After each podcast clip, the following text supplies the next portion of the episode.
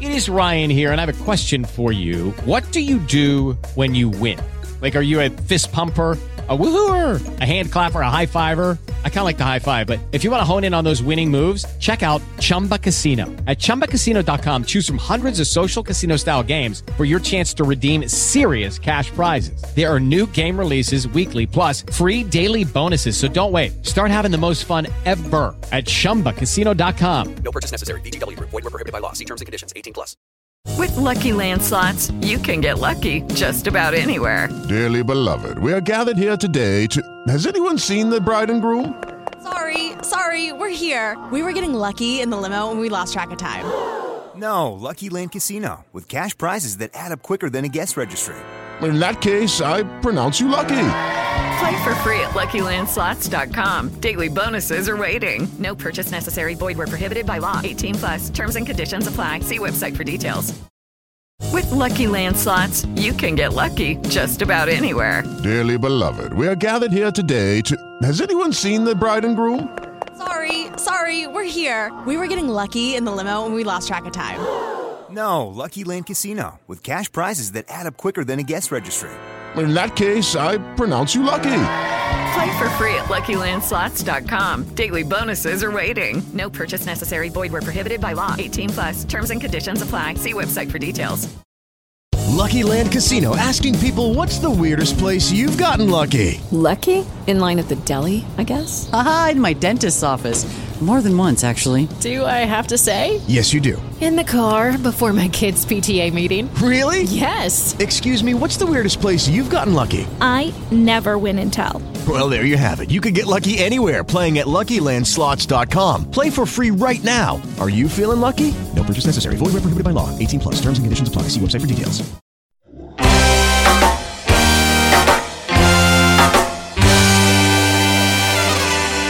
You're listening to the Red Seat Podcast, part of the Over the Monster Network. Red Sox fans have longed to hear it. The Boston Red Sox are world champions. Hosted by Jake Devereaux. It's gone. It's into the bullpen. This game is tied. This game is tied. David Ortiz. David Ortiz. David Ortiz. And featuring Keaton DeRocher. It's a grand slam. I'm telling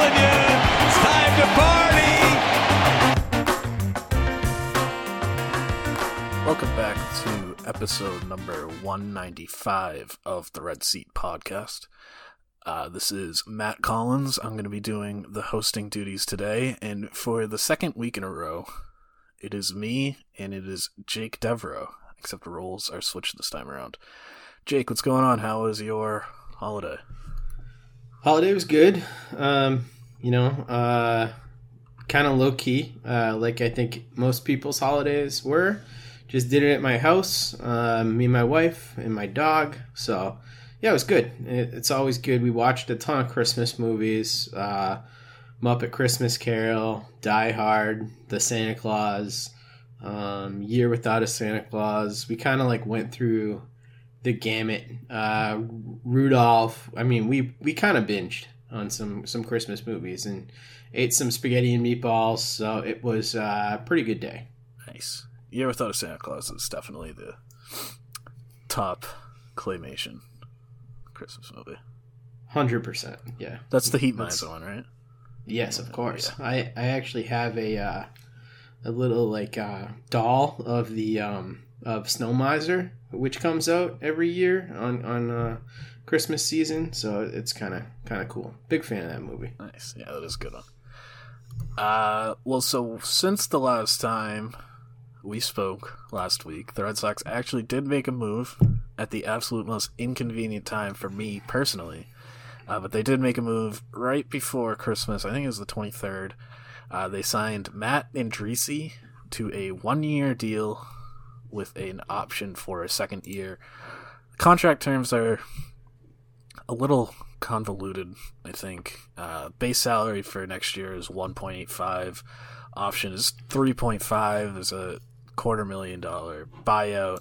And then there's a bunch of escalators based on innings total that can bring the total value of the deal up to 7.35 million. I really don't feel like getting into the specifics of all of those escalators and everything. Um, I will say it maxes out at 115 innings, but just overall, broad looking looking at it broadly, um, like the deal, don't like it, don't really care either way. Um, I think it's fine, but I, I think it's very limited upside um, from what you're going to get out of Matt Andriese. Um, I was digging into his profile a little bit before we came on the podcast to see what type of a pitcher he is these days and, and what kind of pitches he's been throwing. He's he's bumped back and forth between being a starter and being a reliever. Um, most recently, he was mostly a reliever. And um, this past year in 2020 is the first year he's ever thrown more changeups than he has four seam fastballs. That's been the dominant two pitch mix for him uh, throughout his career. Has been those two pitches, and he's mixed in a curve at different times. Um, he's he's usually right around 12 ish percent uh, throwing the curveball. Um, it's not a good pitch for him. It was a much better pitch last year in a small sample size, but over um, the course of his career, it hasn't been a great pitch for him. The four seam and the changeup have been pretty good pitches, um, but they're not great. You know, they're not amazing pitches. Um, and and the fact that he is a two pitch guy just makes me a little bit concerned for um, his viability as a starting pitcher. So I think he's fine. Um, he's kind of been a four and a half ish ERA pitcher uh, throughout his career. Uh, he's actually been a little bit better uh, as a starter than he has as a reliever. However, last year he did have a really good uh, deserved ERA of 2.95. So um, I don't know whether that was more small sample size noise or, or whether there is something to him pitching off the changeup um, that that kind of clicked with him. But overall, I'm, I'm not expecting a ton. And I think if Matt Andriese or Matt Andriese is um, starting for you for a lot of games next year, it's probably not a good thing. Yeah, I think. I think it's really hard to judge these moves, and Renfroe fits here too. It's just, it would be so much easier if the offseason moved like more linear, more linearly, like the NBA sort of does. Um, I don't know if the NFL does, but like if the top guys signed and then the lower level guys signed, so I could know what the plan was for Matt Andriese. yeah, because like if he's the sixth starter, um, that's fine. I can live with that. As he, if he's like playing the 2018 Brian Johnson Hector Velazquez role, um, yeah, I I think you would probably you're probably not going to do a whole lot better than that um, for that kind of role. Right now, um, on roster resource on Fangraphs, he's projected as the number four starter. Uh, that is absolutely terrifying. I certainly don't expect that to be the case. I think we all expect more pitchers to be added, but it's just sort of these adding these role players. It's not a bad thing. I'm certainly not mad at the team for doing it in the order of the things. Like this is just how the way this is just the way things have fallen this winter, and that's it is what it is. But it's just frustrating as someone trying to figure out how to analyze it. Um, but yeah, I mean, as far as Andriese the pitcher, he's just bas- he's basically the exact definition of he is who he is. Um, yeah, he misses bats at a decent rate. Um, his control is a little bit worse than average, but right around average. He gets hit pretty hard. Um, he's gonna give up some home runs, but all in all, he's a little bit. He's been a little bit worse than league average. His ERA minus has been between 104 and 107 in all but one of his seasons in the Hmm. majors. I mean, that's just you know what you're getting, and there's some value in that, I guess, especially this year when I mean teams are going to need these sort of swingman bolt guys. I've talked about this a bunch already this offseason. It's just coming off a shortened season, pitchers are gonna be dealing with the weird schedule they never had to deal with before, and we don't even know. That's without even knowing what's to happen with spring this year and when the season's to start. So you're to need these guys to kind of pick up some extra starts along the way. I wouldn't be surprised to see a six man rotation from the Red Sox for periods of the season where there's not a lot of days off. Um, pitchers are going to get knocked out early in games. Pitchers are going to get little injuries that put them on the DL for a couple weeks or IL now. Um, So I mean, you need guys like this. It's not exciting, like I said. If this is if he is your number four starter on opening day, um, the Red Sox deserve all the criticism in the world. But I just that's not the expectation.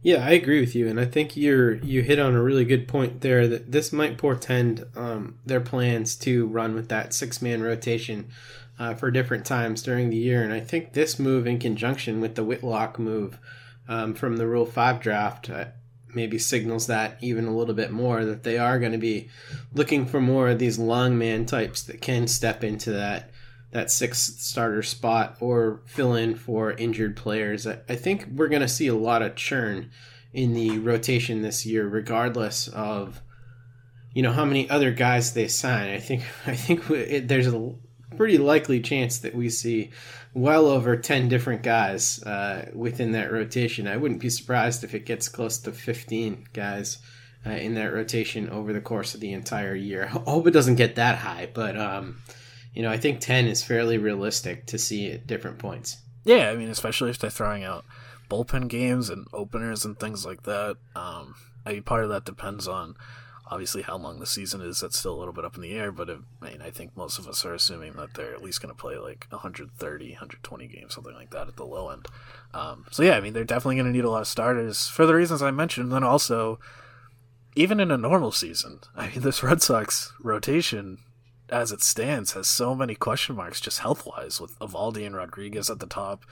Tanner Houck hasn't thrown a lot of innings over his career. You get probably Sale gonna coming back a little bit. Yeah, Sale. We have hopefully he comes back and everything's fine. But I mean, those long term injuries, even a little setback is pretty normal. Um, so yeah, I mean they're gonna need all the depth. I think. I think the Whitlock part of this is pretty interesting. Just what this means for him? Do you think this has any effect on his likelihood or potentially lack thereof of sticking on the roster?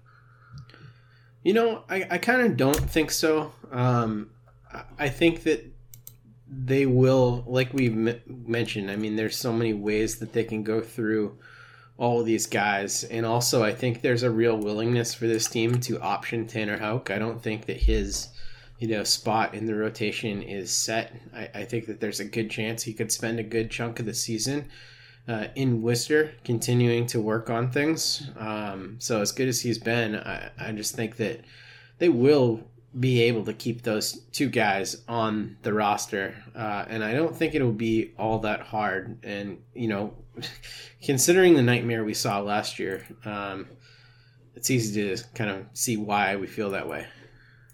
I don't know that I agree.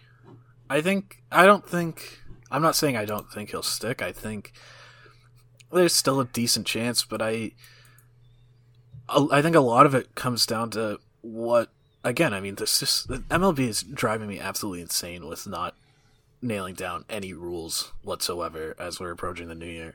Uh, we have no idea what the roster size is going to be. Um, yeah. And I think that's going to play a big role. I mean, I guess how many I, I mean, I know you assume they're going to add some starting pitching help. How many new additions that aren't currently on the roster do you think will be in the rotation to start the year, assuming everyone's healthy? Um,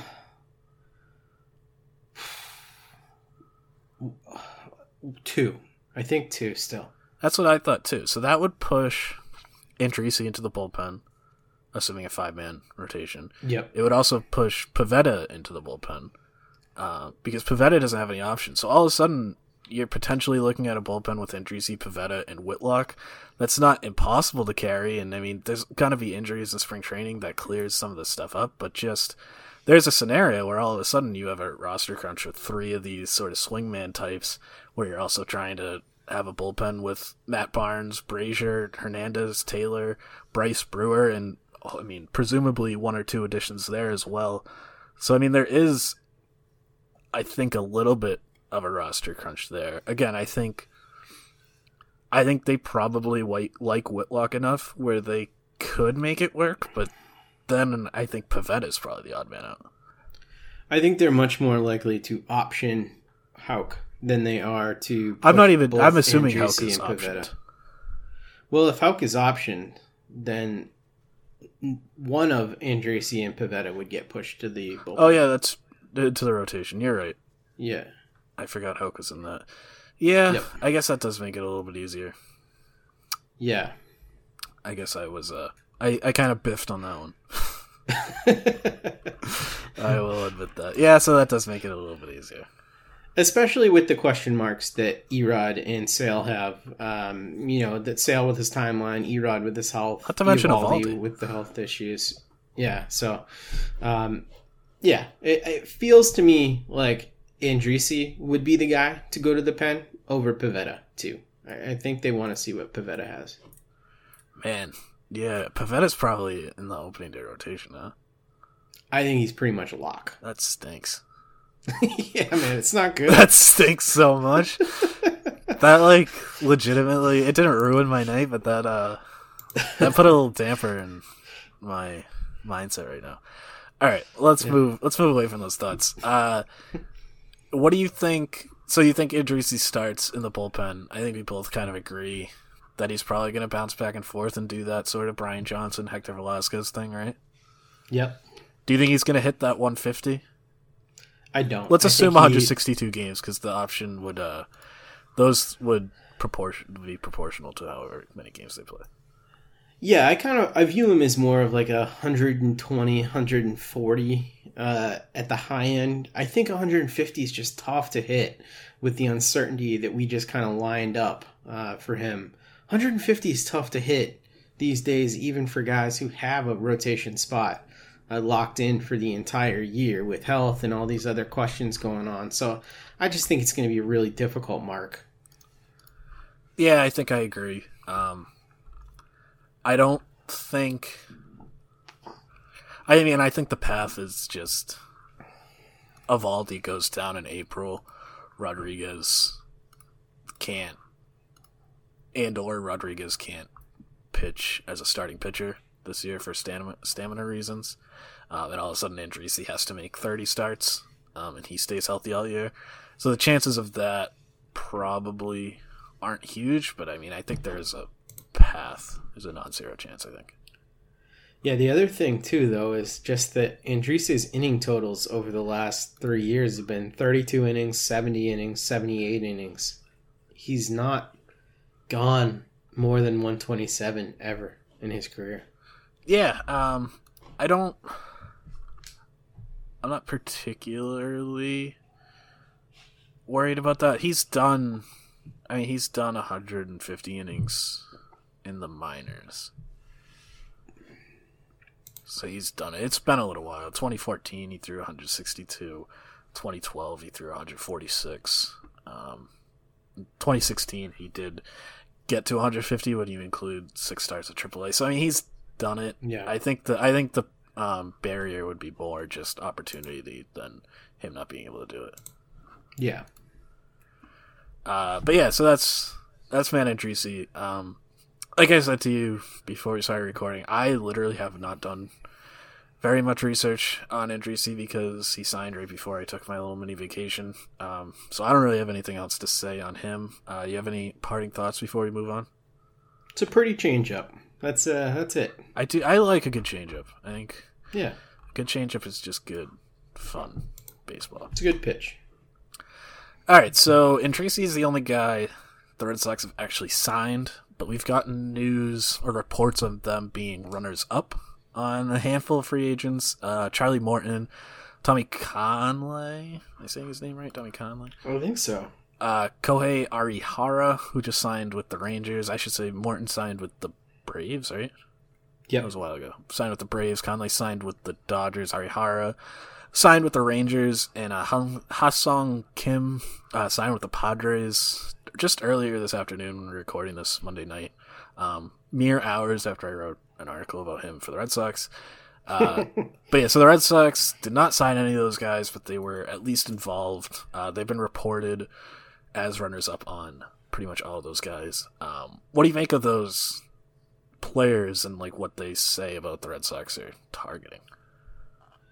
Um, well, just looking at the pitchers alone, I think what it says is the Red Sox are looking for innings, inexperienced innings. Uh, in Morton and Arihara, I think they're guys that um, provide some upside, um, some innings, quality innings, um, but aren't going to be super long term commitments. And I think that's what this year is going to be about uh, for the Red Sox with when it comes to starting pitching. I don't think we're going to see that huge multi year commitment. I think the Red Sox want to kind of see what they have this year. Um, and, and, test out some of those guys. In, in Kahnle, I think it it shows that they are looking for a back end uh, bullpen option not necessarily a closer, but a high leverage guy. And Cora already talked about this in his press, press conference uh, recently the need for someone else to be back there with Matt Barnes taking some of those high leverage uh, situations. Matt, Matt Barnes can't face the heart of the order every time. We've seen the toll that that takes on him uh, in that role. And then as far as Kim, I just think that there was I kind of I feel like most teams um, should have been in on Kim because the potential of the player and his ability to play multiple um, key middle infield positions and his projections were really favorable. Like 2020 guy with a good hit tool um, who's 25 years old. I mean, any team would be kind of foolish not to look at that. And I think that if the Red Sox had signed Kim, my idea was that they could play him at second base and look to use Jeter Downs to improve the team elsewhere in a trade and kind of seal up that position. But but clearly they just um, weren't willing to go uh, as far as it takes money wise to get these guys. Yeah, I wonder. The Kim one I think is interesting. I think that one makes the most sense for the reasons you said. I don't know that there's many teams baseball that it wouldn't make sense for, given his age and the upside and all that.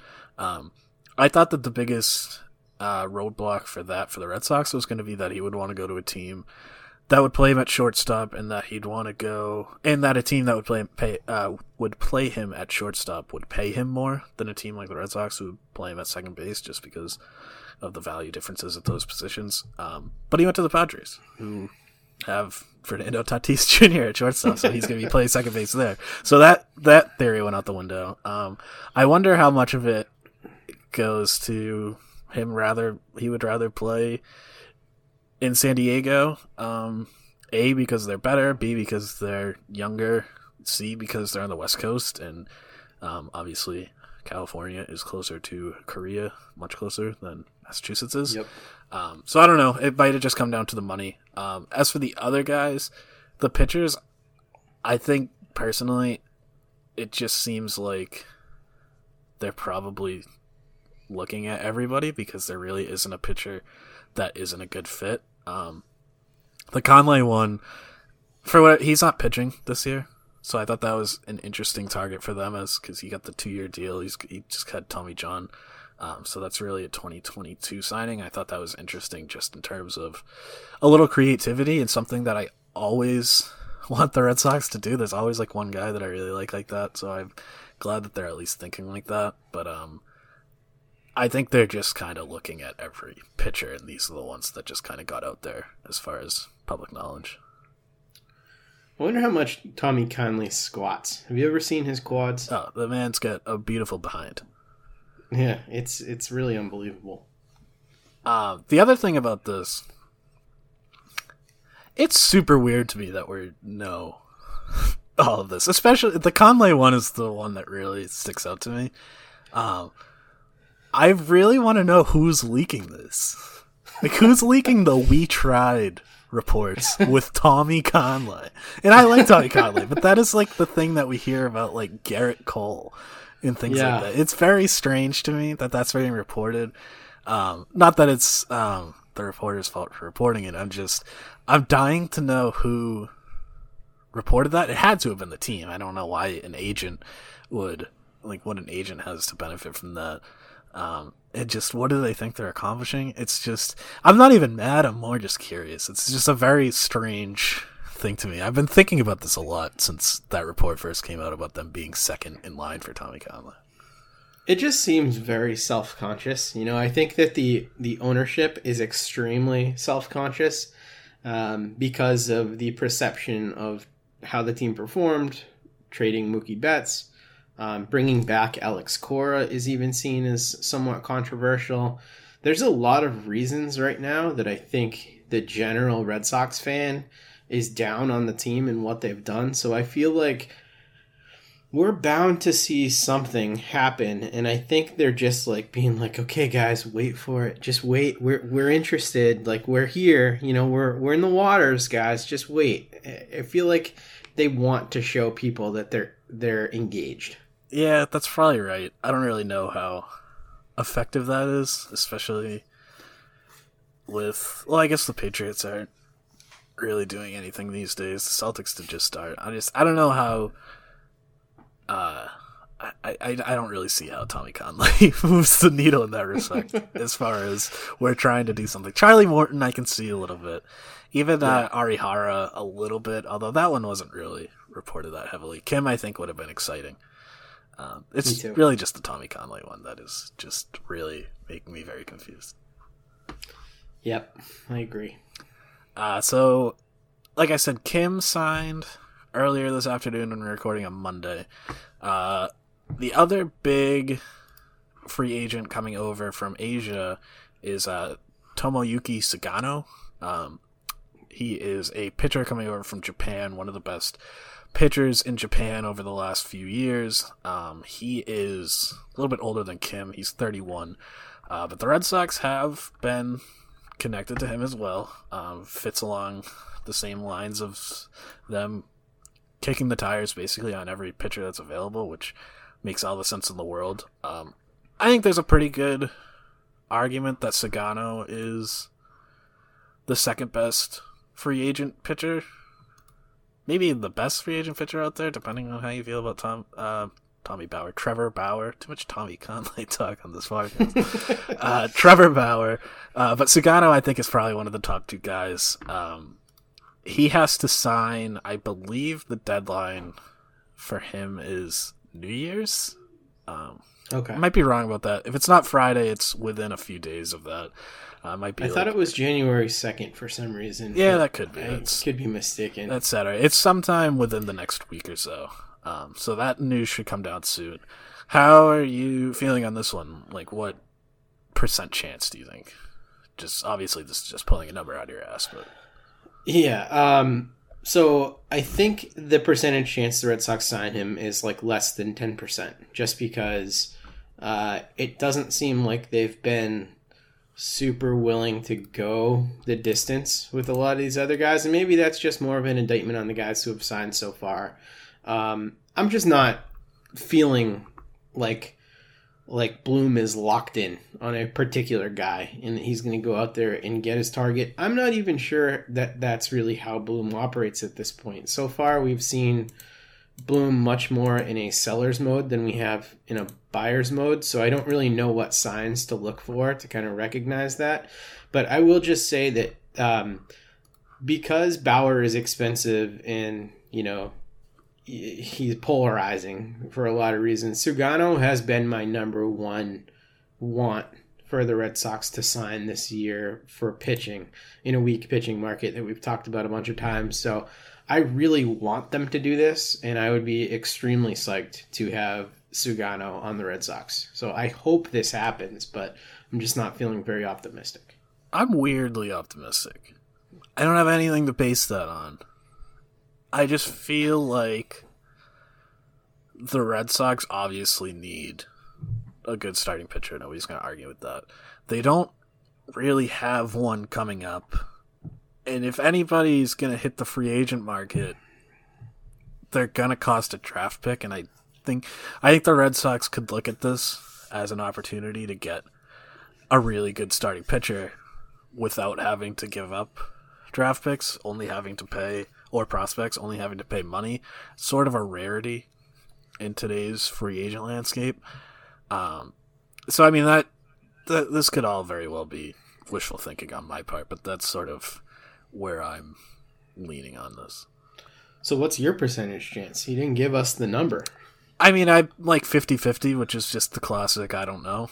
Um, okay. That's a real pros pro move is to go 50-50 on something that you don't know. 50-50s versus 50% chance the Red Sox sign him versus the field though. That's pretty damn optimistic. I know. Well, I said I was. yeah. That's uh it's good, man. I mean, I, I think they I, I, like mean it. they obviously have the money and I don't Yep. Like I know that the Red Sox being cheap is a thing that people have said. It's a thing that I've said. I think they were cheap with the luxury tax, but I don't think that that means they.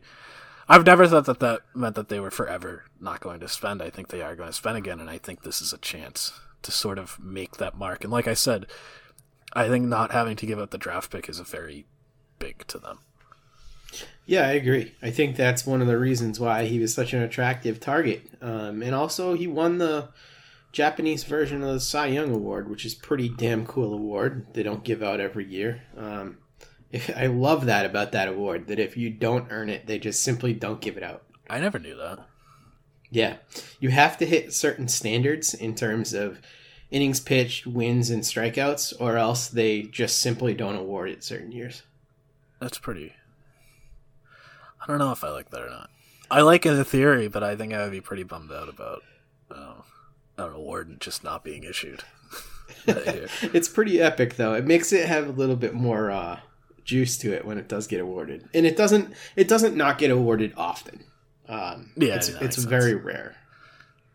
It being based on wins would make Twitter insufferable, though. Yeah, but also Japanese pitchers do tend to pitch a lot more innings uh, over there, so you get a, little bit more likelihood. They approach the game a little bit differently. He actually doesn't have super exorbitant inning totals for his career. Interesting. I mean, not What's his high? He doesn't. He throw his high is two hundred two. Um, Okay. His last couple years, he's been in the mid one thirties. Uh, before that, he was generally in like the one eighty area. And I believe they go an extra day between starts. Yeah, they do, and I don't know if their season was shortened this past season for COVID, um, which might have played into it. I mean, I'm not saying he doesn't. I, he just, I don't know if he threw like 250 innings or something like that. I highly recommend if you are interested in him, there's a great like 26, 27 minute YouTube like mega clip of Sugano from the NPB that is very worth watching to get a feel of what type of pitcher he is, especially if he signs. Uh, great, great video to just watch and kill some time if you love uh, off speed pitching. Yeah, it's something I definitely wouldn't watch unless he signed.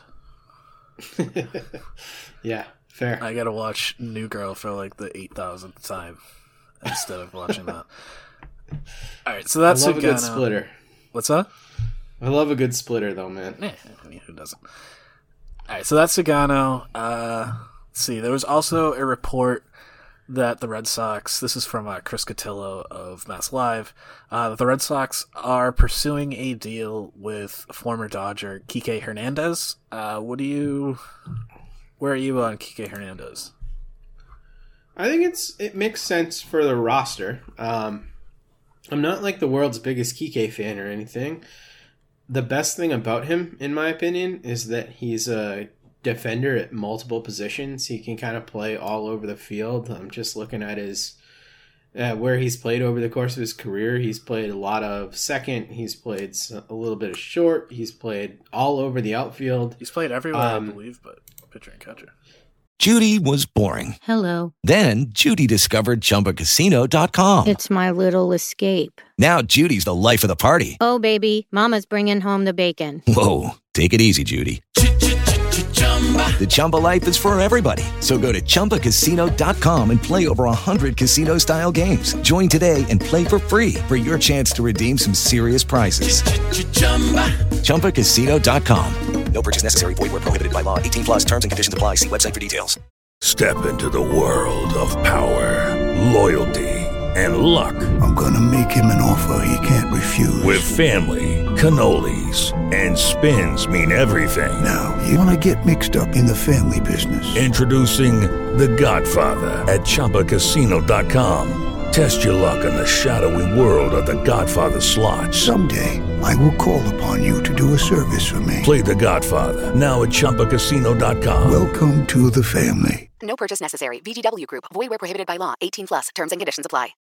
Yeah, yeah, definitely. Um, and you know he plays a lot of those positions pretty well. Um, he kind of reminds me a lot of Brock Holt in a lot of different ways. Um, I think he's probably a slightly stronger defender than Holt was, I don't think he's necessarily all that better with the all that much better with the bat, but um, yeah, he's interesting. He probably has a little bit more pop.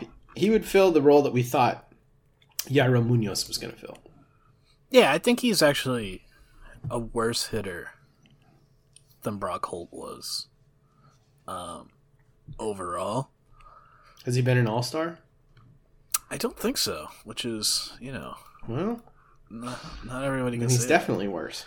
Uh, the thing with Hernandez offensively is that he's really he does really well against left-handed pitching. Does not do very. I think he has. I don't have his numbers in front of me, but I believe against righties his career WRC plus is like 82, 83, something like that. Um, so you definitely yeah, would want to find a way to get him to play against lefties. Um, 120 versus lefties, 82 versus righties. Yeah. So I mean that's that's pretty significant, but I mean if they if they were to say bring back Jackie Bradley Jr., all of a sudden you can against lefties you can roll with Renfroe and Hernandez in the outfield, and then at other times, I mean, you could put Hernandez in for Devers against lefties sometimes if Devers needs a day off. You could put and you could put Hernandez in against righties sometimes too. I mean, it's not the end of the world. Um, so I mean, I think he would fit the mold of like the Renfroe Andriese type, where it sort of depends on what the rest of the roster looks like and what role he's thrust into. But in the right situation, I think he makes a lot of sense. Um, the versatility is all obviously huge, um, especially again depending on the roster size. If it's 26, that versatility means a lot more than if it's like 28 or 30 again. Um, mm-hmm. And also, I mean, just talking to Dodgers fans, uh, Dodgers fans love Kike Hernandez uh, just about as much as Red Sox fans love Brock Holt. Um, Hernandez is, is just an extremely fun person. Um, his Instagram page is very funny. He's just seems to be a delight to root for, so that's always it's always a nice little touch. Um, so I mean, I think I think he makes sense as a role player. I think he would make sense because it would allow the Red Sox to not have to close the door on any second baseman or outfielder because he could do either thing. Um, I think I would probably prefer Jurickson Profar if we're talking about guys who can play all over the field, but then obviously money comes into play. I think Profar will get a little bit more than Hernandez. Um, mm-hmm. But I mean, it's fine. It's like the other moves, like I said with Renfroe and Andriese. It's fine depending on the role he has to play.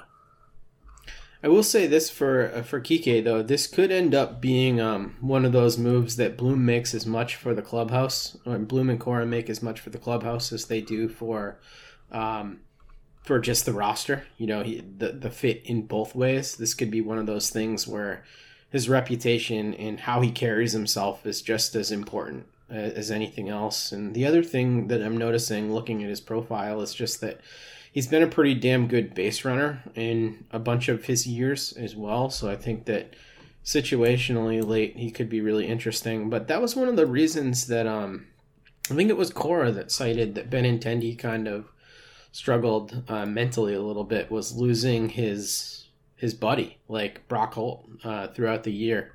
Um, and I, I, you know, I always wonder about how much clubhouse chemistry plays into things, but I think it can't hurt to have a guy like Kike in the locker room keeping things loose.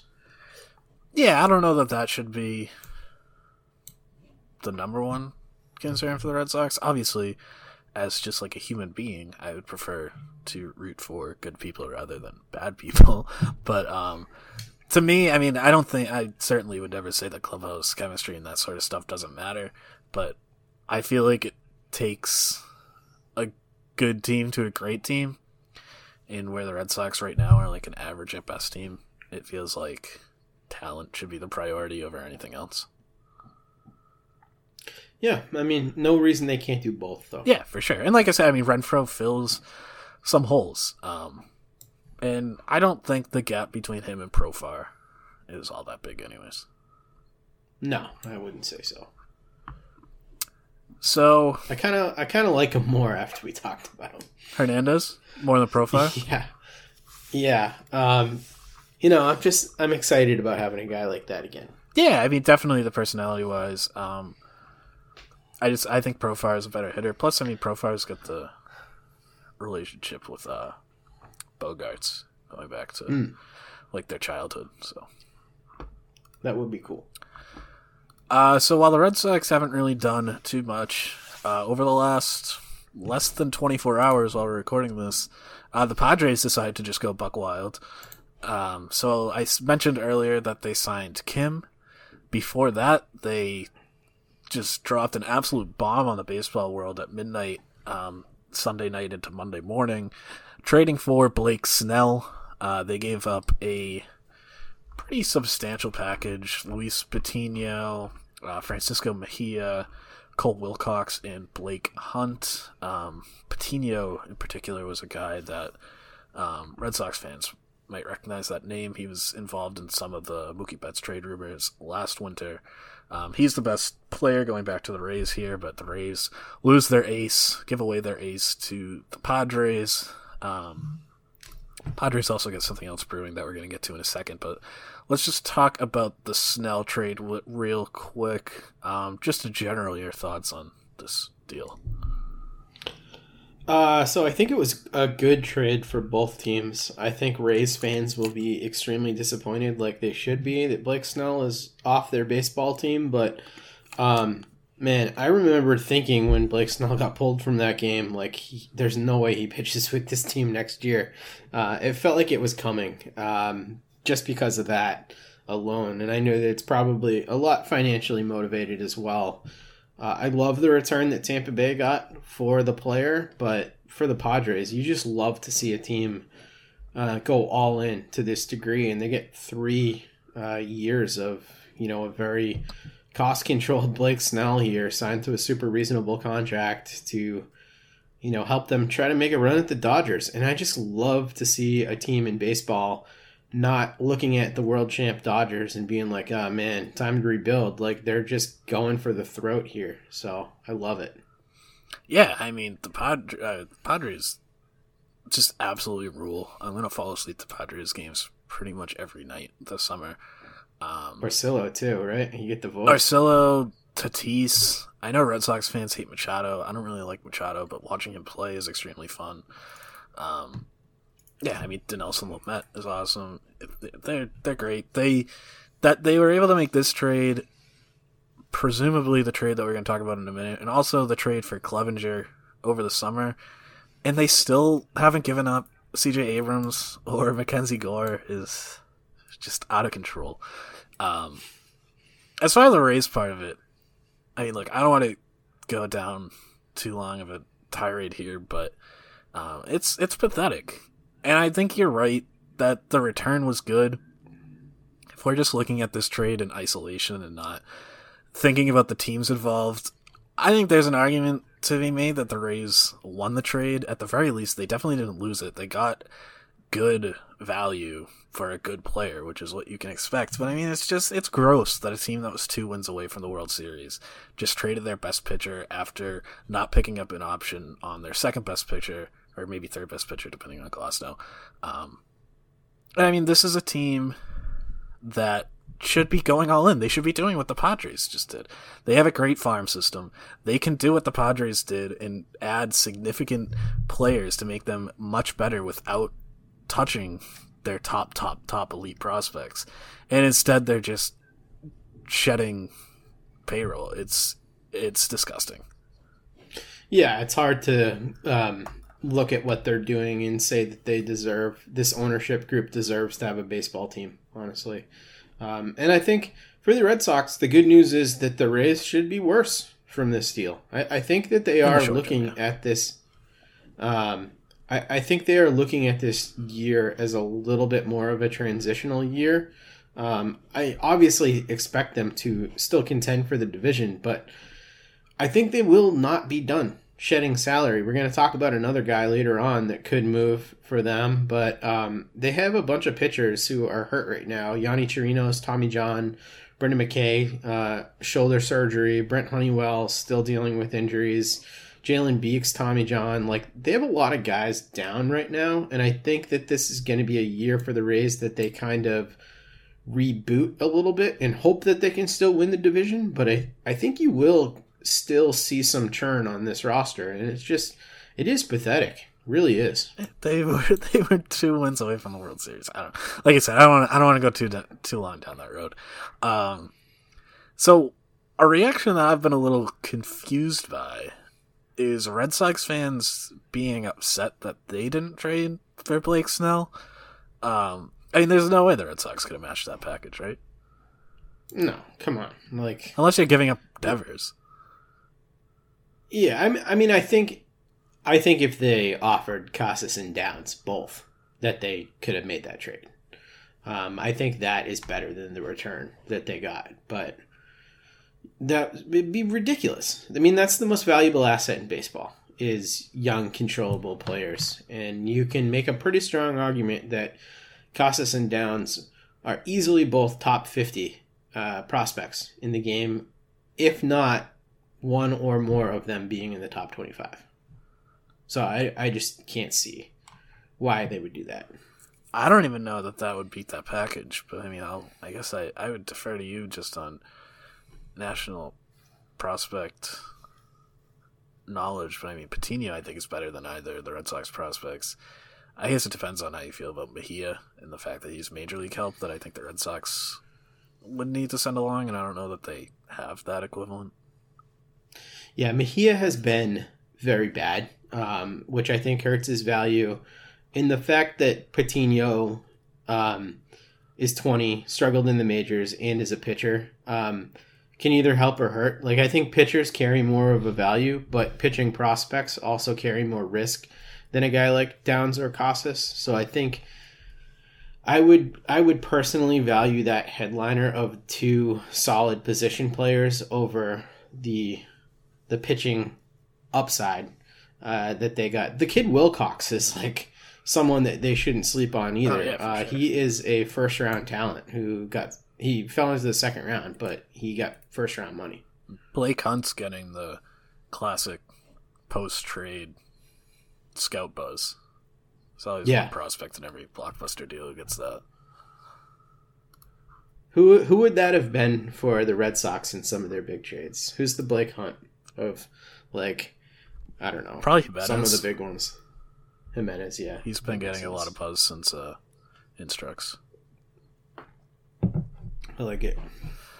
Um, yeah. So we talked. We don't. We talked about the Rays. So yeah, you alluded to this. Um, Rays might not be done. Probably aren't done shedding salary. Uh, Kevin Kiermaier could be the next guy on the block, and obviously the Red Sox need some center field help. Where on your list of center fielders the Red Sox should target, where's Kiermaier? He's after JBJ for me. Um, and I'll explain why. And I, th- I think that, you know, this might be surprising uh, to hear that I'm that high on him, but there's a pretty big gap, I think, between George Springer and JBJ. And then I think there's a big gap between JBJ and everybody else who is available just simply through free agency uh, at this point. And Kevin Kiermaier, just going off projections, just the two projection systems that have released for next year so far, he's projected for 1.8 WAR, um, which is higher than JBJ, who's projected for 1.5 WAR. Uh, a lot of that is on his defense. He's projected to hit less home runs but steal more bases. And he has a very reasonable for the Red Sox uh, AAV of 8.9 million. So his actual number as to what he'll be paid is going to be 11.6 uh, this year and 12.1 in 2022. But I think that that's actually a fairly reasonable figure for the war that he is expected to produce uh, over that time period. And I think he'll give you a pretty seamless transition um, between JBJ, and he fits that timeline perfectly. Two years bridge um, to Jarren Duran, which we've sort of been talking about. I think, yeah, I, mean, I think I agree with you. I, I don't really think there's much debate. I think the only debate would be whether or not you want to. Um, I almost said spring for George Springer. I'm not going to say that. Uh, pay up for George Springer. Um, I've said before, I wouldn't be totally against it. It wouldn't be the move that I would make, but um, I mean, I certainly wouldn't complain. But I think if you're crossing that off the list, I think Kiermaier has to be second. Um, the only way he wouldn't, for me, would be the scenario I've mentioned a million times, which is basically only existent in my head. I think, um, which would be Starling Marte becoming available. If Starling Marte Mhm. was out there in trade, I would rather have Marte than Kiermaier. Um, but yeah, I mean, I think Bradley's the clear number one. I think Kiermaier being projected for higher WAR than Bradley is bananas. I mean, the difference is negligible, so who really cares? But it's just the defensive metrics on Bradley have just never made sense to me. They're just so insanely low. I think it's the park. Yeah, it sucks. I hate it. But um, so I think I mean I think Bradley's definitely better than Kiermaier. But if Bradley gets a better deal somewhere else or signs somewhere else for whatever reason, yeah, I think Kiermaier is definitely the next best choice. And for what it's worth, over the last two years, they are identical in war. Yeah, but again, the defensive metrics, I just don't. Yeah. I think they underrate Bradley to a very strange extent. Yeah, I agree. I'd rather have Bradley's bat in the lineup. Yeah, yeah, I think Bradley. I mean, Kiermaier had a nice year this year. Obviously, the small sample, and Bradley also in a small sample had a better year. Um, Bradley's been consistently a better hitter over the last few years. I think his ceiling is a bit higher. Bradley. Yeah. Yeah, yeah, I would agree. Um, yeah. So the other move that I was talking about with the Padres, um, as of this recording, um, Monday night, this deal is not done, but it seems like it might be done by the time you all are hearing it. Um, that would be Yu Darvish, going to the Padres. Um, right after trade for Blake Snell, they're going to trade for Yu Darvish, which again, Padres just absolutely rule. Um, we don't have to talk about the Padres again, but the other side of this is that the Cubs seem to be selling. They seem to be shedding payroll themselves. Um, is there anybody on that Cubs roster that you look at as a guy the Red Sox should be looking at? Hell yeah. Um, specifically, Kris Bryant, man. I know that that situation there is just not a good one between player and team. And um, I know Kris Bryant had a miserable season last year, but Bryant in left field at Fenway Park um, would be so sick because I feel like his swing would be really geared towards doing well at Fenway. And I also just think that um, you know the the potential that he has to really transform that lineup uh, would be massive. So um, I I would really like that, and I actually don't think it would cost that much in a trade to get Kris Bryant at this point, considering the relationship between the team and and what he's going to be paid and all that stuff. You know, his ARB figure should be kind of high.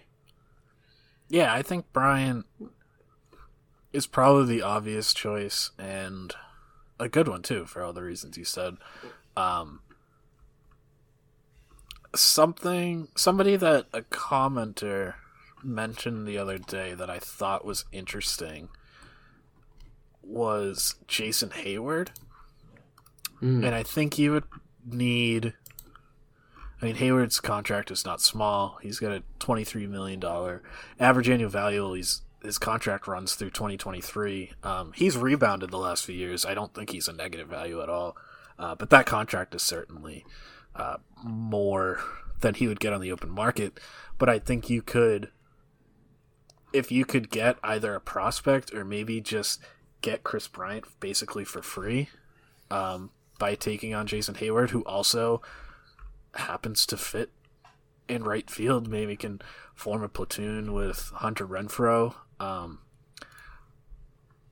there would have to be more to it. Like I said, it would have to be some sort of creative deal that I haven't really squared up yet. But I think the potential could be there. I mean, we've heard these rumors from multiple sources at this point that the Red Sox have at least considered the idea of taking on a, con- a big contract that a team wants to unload to either get prospects or maybe, like I said, somebody like Kris Bryant for basically nothing.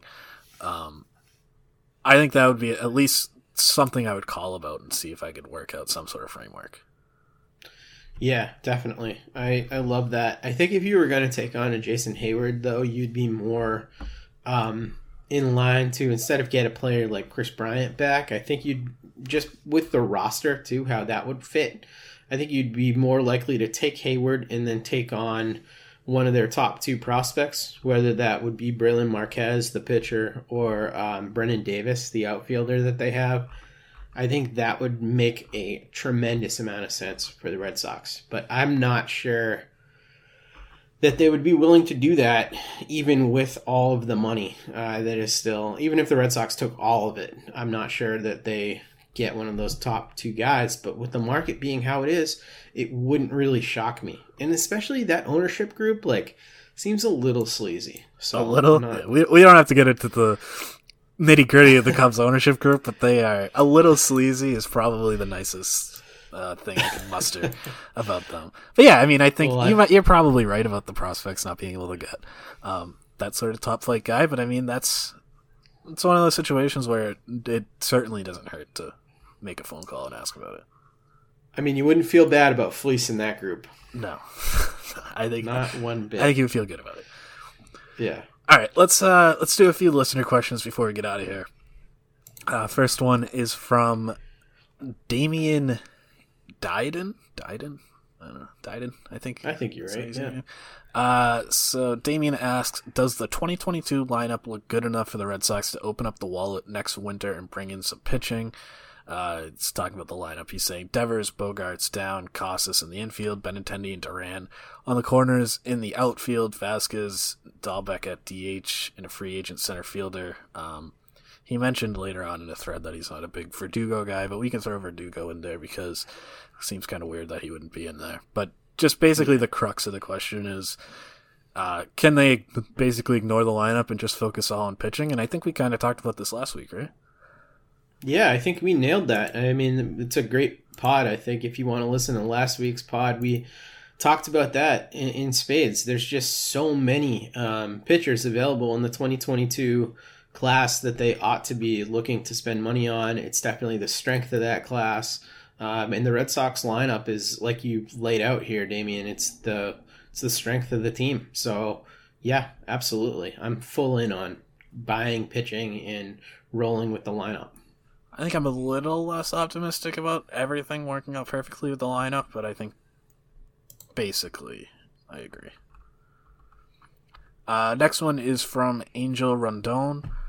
Um, Angel had a screenshot from that baseball trade value website. Um, Oh, okay. so uh, he just basically wants to ask his our thoughts on the trade that he put in there. Uh, he has C.J. Chatham and Nathan Eovaldi going to the Padres for Wil Myers, Ryan Weathers, Reggie Lawson, and Justin Lang.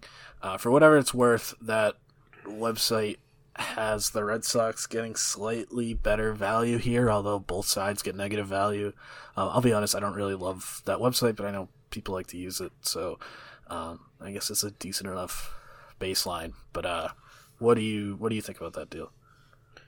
Yeah, I would love that for the Red Sox, especially in a transitional year. Um, I don't really see Eovaldi as a part of the next great Red Sox rotation. Um, you know, in, in 2022, I think that there's enough names out there that they could do better, and clearly a team like San Diego is very much in on this year. Probably would use Eovaldi in a multi-inning relief role where I think he would be electric.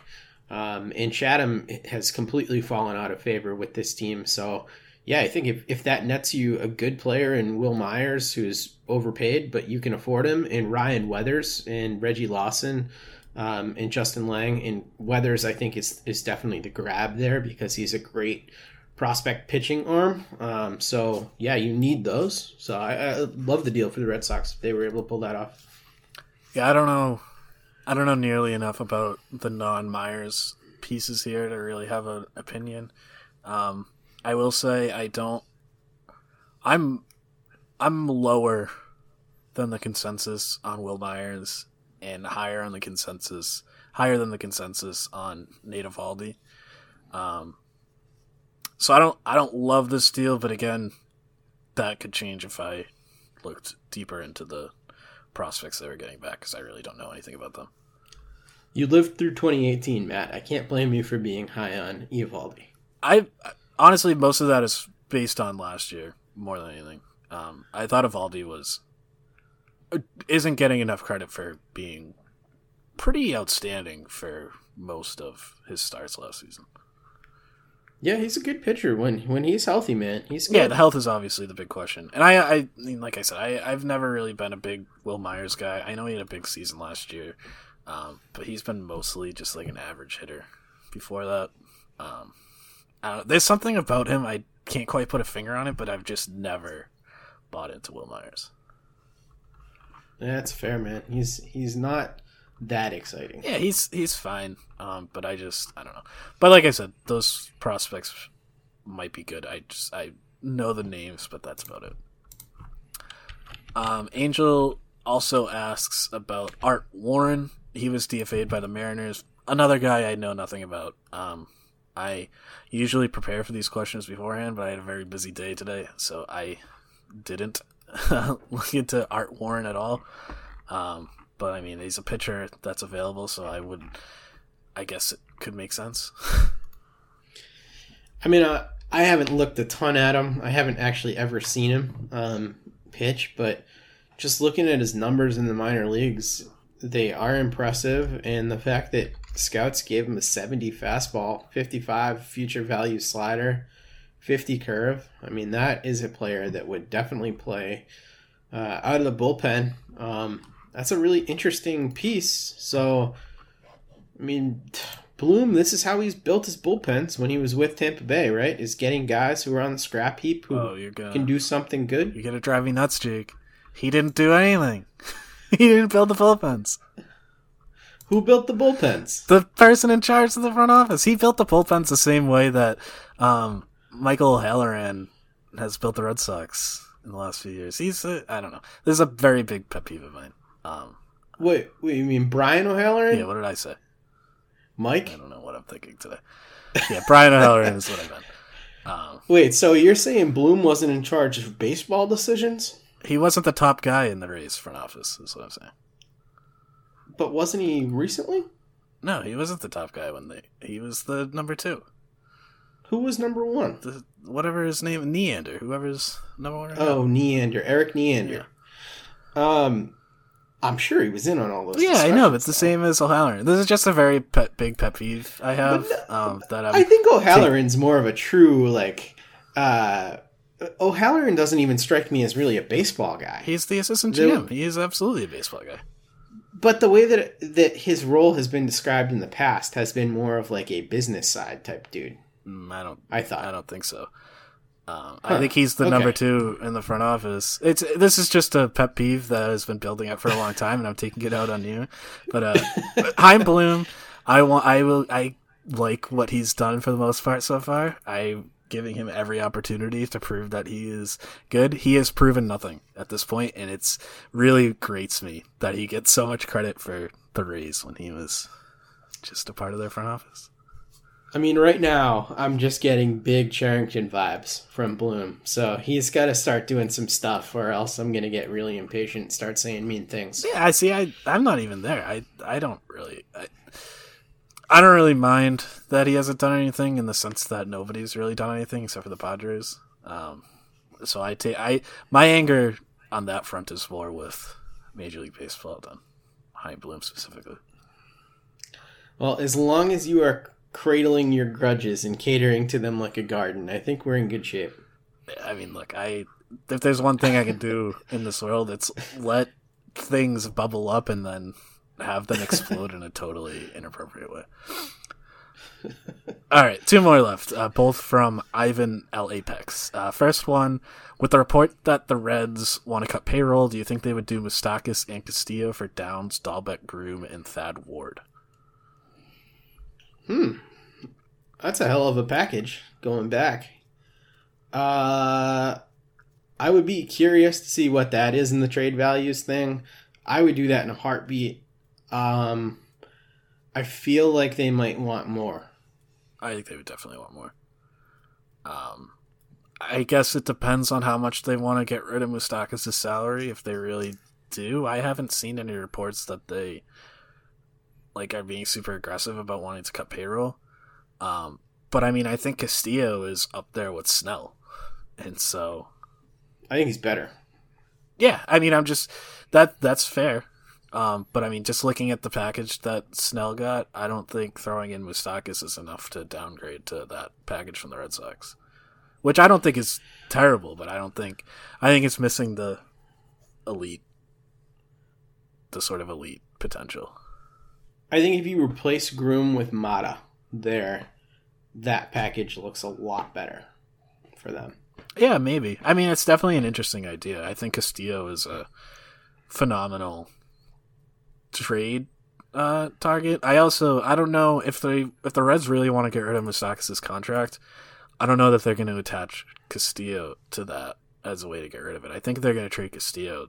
They would just trade Castillo and get the best prospects possible back, and then worry about Moustakas at another time. I would give up Downs, Dalbec, a, and uh, Ward as well as Mata for Castillo straight up. Oh yeah, for sure. I don't think the Reds would do that though. Yeah, I don't know. So it's interesting. It's not like ridiculous. No, I don't. Th- I don't think it's ridiculous either. All right, last one, also from Ivan. Um, he says, "I think the Red Sox should take advantage of the Lindor situation, just like the Dodgers took advantage of ours last offseason.